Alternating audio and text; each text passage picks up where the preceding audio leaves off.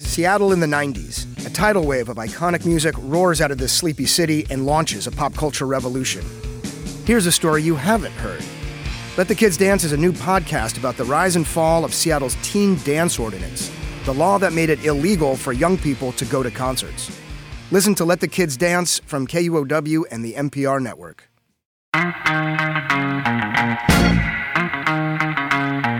This is Sound and Vision from KEXP in Seattle. I'm Emily Fox.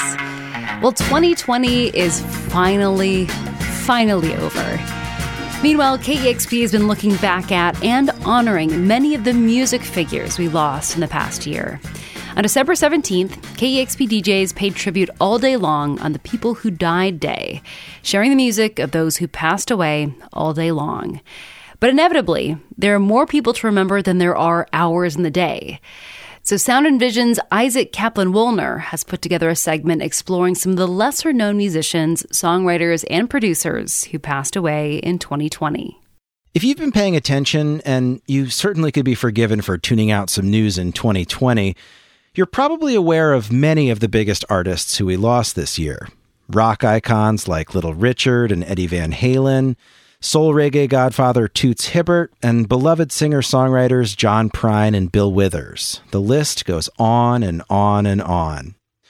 Along with lead singers and chart toppers, 2020 lost a lot of now lesser known but still important music figures. With hundreds of deaths in music, where to start? Well, let's get our minds twisted with the dual birth of psychedelic music. First up is Steve Weber, a guitarist who co founded the Holy Modal Rounders with fiddler Peter Stampfel, both also later in the Fugs. This Lower East Side freak folk duo's first album, released in 1964, contained their version of Hesitation Blues. The lyrics included the first use of the term psychedelic, here pronounced psychodelic, in popular music my psychedelic feet in my psychedelic shoes. I believe Lord and Mama got the psychedelic blues. Have to wait? Steve Weber died February 7th at the age of 76.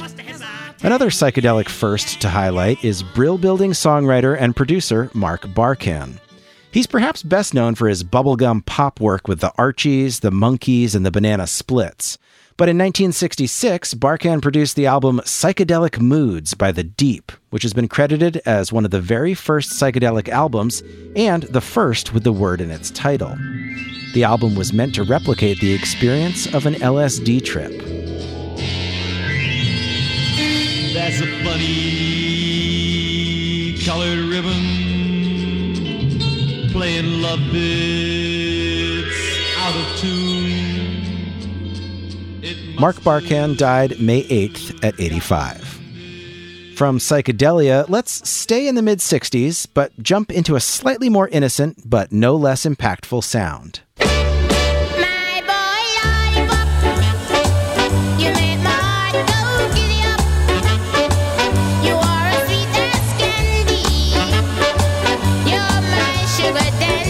That's Millie Small, and her 1964 smash hit My Boy Lollipop made her the Caribbean's first international recording star and its most successful female performer. Born in Jamaica, she recorded it in London when she was just 17 years old, and it helped usher in the international popularity of bluebeat, ska, and the reggae music that would come later. After a meteoric rise to fame, she fell out of the public eye in the 70s. In a 1987 interview, Small revealed that she was destitute and living in a hostel with her toddler daughter. She said in 2016 that she'd not received any royalties for her most famous single. She died May 5th in London, reportedly from a stroke at 72. Small was certainly not alone in that experience of royalty woes. Take Louisiana crooner Phil Phillips, for example. He wrote and sang the 1959 hit Sea of Love.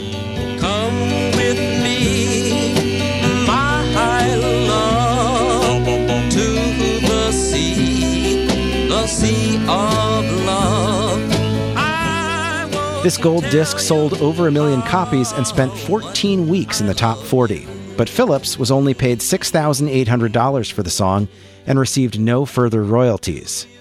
Because of the unfavorable terms of his deal, Phillips elected not to release an album to capitalize on his success. He died in March at the age of 94. Sticking with the 50s, this year saw the deaths of a number of figures important to early rock and roll. W.S. Fluke Holland was a drummer for Johnny Cash's Tennessee 3, as well as this little Carl Perkins ditty in 1955, which Elvis would cover the following year. Well, it's one for the money, two for the show, three to get ready. Now go, cat, go, but don't you step on my blue suede shoe. Holland would also play drums in the Million Dollar Quartet sessions with Elvis Presley, Jerry Lee Lewis, Carl Perkins, and Johnny Cash. He died September 23rd at his home in Jackson, Tennessee, at 85. Speaking of Elvis, Sun Studios musician and songwriter Stan Kessler died October 26th at 92. Kessler co wrote some of Elvis's early songs and played bass on hit records by Carl Perkins and Jerry Lee Lewis. As a producer, Kessler would help release the 1965 hit Wooly Bully, which would be Sam the Sham and the Pharaoh's first and biggest hit.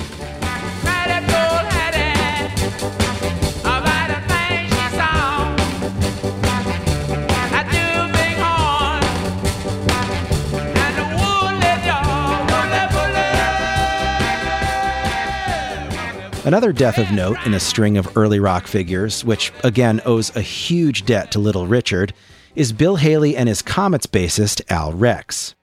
Rex joined in 1949 and became known for his wild antics on stage. He left the music industry sometime shortly after 1960 and died May 24th at 91.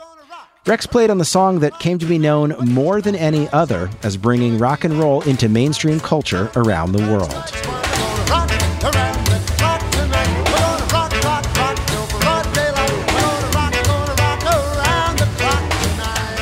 And before we wind this rock clock forward, let's make one more stop with keyboardist and electronic music pioneer Max Crook.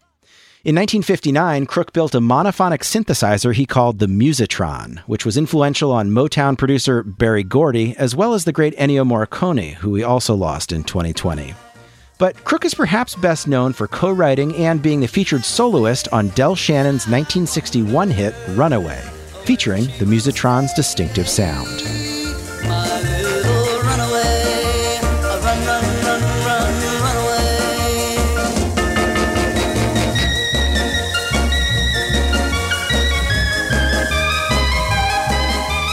Let's move further into the 1960s once again with folk singer songwriter, painter, and experimental musician Norma Tanega. She had a 1966 hit with Walkin' My Cat Named Dog and also wrote songs for Dusty Springfield. But this segment on music deaths brings to mind her rediscovered song, popularized by the mockumentary film and TV show What We Do in the Shadows. Don't sing if you want to live long. They have no use for your song. You're dead, you're dead, you're dead, you're dead and out of this world. Though Tanega never reached the same level of musical success she found in the 60s, she continued to make art and experimental music throughout her life. She died December 29, 2019, at the age of 80. Now, an R&B and soul singer, songwriter, and producer we lost in 2020 who should arguably be more of a household name is Betty Wright.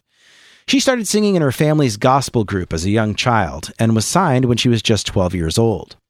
She released her signature song Cleanup Woman when she was 17 and still in high school. It sold over a million copies and was certified gold in 1971.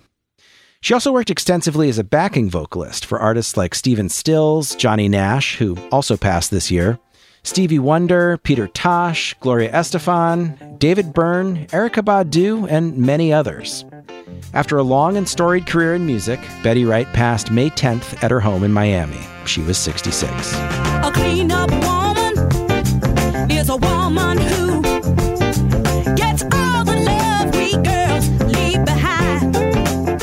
This is KEXP's Sound and Vision. I'm Isaac Kaplan Woolner. And again, we're diving into some of the lesser known music figures who passed in 2020. This is just a small selection of the stories and songs we could share. For lots more, listen to KEXP's all day memorial show in the streaming archives. It aired Thursday, December 17th. Let's head now to Detroit and Chicago in the 80s for Big Black bassist Dave Riley. Big Black was founded by guitarist and singer Steve Albini, who has many important ties to the Seattle music scene. Before jumping into Big Black's punk sound, Riley worked as a recording engineer, including on the albums Trombipulation for Parliament and The Electric Spanking of War Babies for Funkadelic. He joined Big Black in 1985 and stayed with the band until their dissolution in 1987.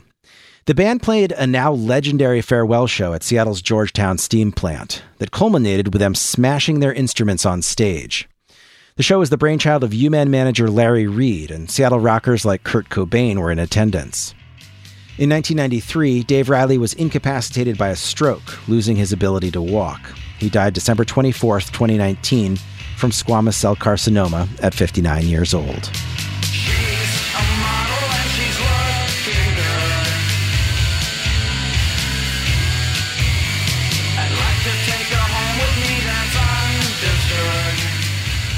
Turn now to Detroit's Lorraine Chandler, who was not only a soul singer, but also one of the first black female songwriters and producers.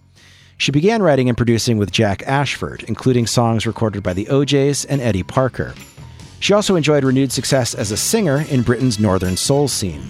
Chandler died January 2nd, aged 73.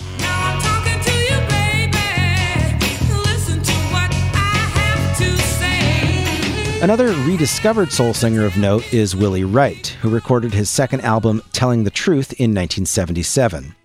His cover of Curtis Mayfield's Right On for the Darkness was a highly collectible, rare record, but Wright remained relatively obscure until Telling the Truth was reissued on CD in 2011. It drew him comparisons to Bill Withers, another great loss this year. Wright died on June 29th in Providence, Rhode Island, at the age of 80.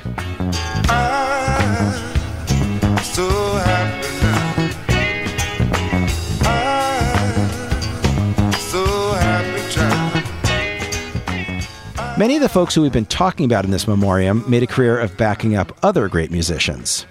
That's perhaps no more true than with Muscle Shoals rhythm section guitarist and producer Pete Carr. He contributed to successful recordings by Bob Seger, Joe Cocker, Boz Scaggs, the Staple Singers, Rod Stewart, Wilson Pickett, among many others from the 1970s onward. Carr engineered and produced Bob Seger's Stranger in Town, which won two Grammys, and he also worked on Paul Simon's There Goes Rhymin' Simon, which was nominated for two Grammys. And he played at the legendary Simon and Garfunkel reunion show in Central Park. You can hear Carr on acoustic guitar on this Simon hit.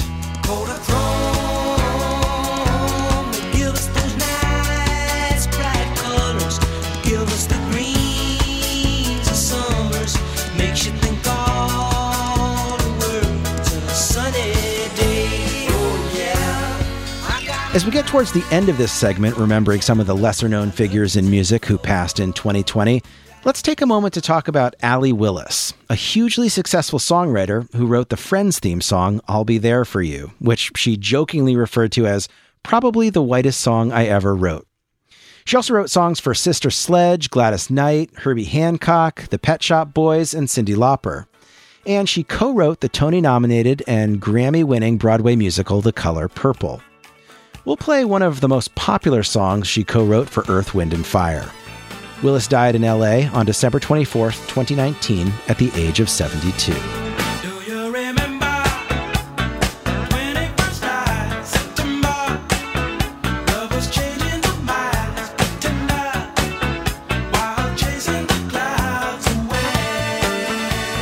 Another woman we want to make sure that we remember this year is Viola Smith, one of the first female professional drummers. She made her mark in the swing and big band years, though her career stretched from the 1920s until 1975. On her 107th birthday in 2019, it was reported that she still occasionally drummed with bands in her hometown of Costa Mesas, California. That would make her one of the oldest living mainstream musicians at the time. She played on The Ed Sullivan Show five times, as well as in two films and in the Broadway musical Cabaret. She was known as the female Gene Krupa, drummed with Ella Fitzgerald, and performed at President Harry Truman's inauguration in 1949. During World War II, she argued that women musicians could play just as well as men and should be allowed to take the place of drafted men in the country's top bands. Here she is with her sister Mildred in the Coquettes, playing her signature 13 drum kit. Viola Smith died October 21st. I'd like you to meet our very charming little drummer, Viola Smith.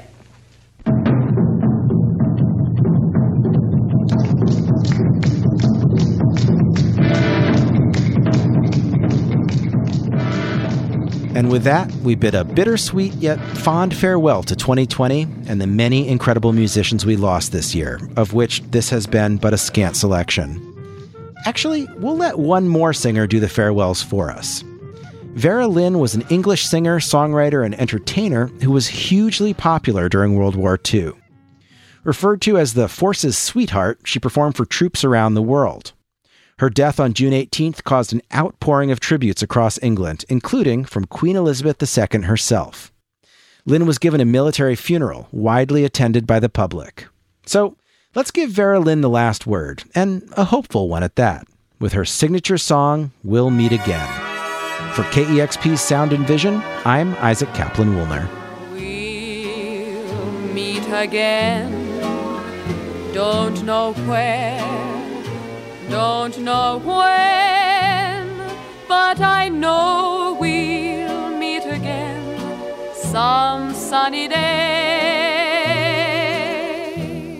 That was and Vision. As we wrap up the year that was 2020, I am curious to know what your favorite episodes of this year were, what interviews stuck with you, and I'm also curious what music stories, issues, and conversations you would like to hear in this podcast in 2021. You can write me at soundandvision at kexp.org. Meanwhile, before you go, please take a moment to subscribe, rate, and review this podcast. If you've never done it before, just try it. See how that feels because it really impacts the algorithm game and makes us more discoverable for other people to find and enjoy. So it really means a lot. And if you want to go the extra mile, you can give a one-time $20 donation to help support this show. You can do that at kexp.org slash sound. Well, happy new year. I am Emily Fox and thank you so much for listening.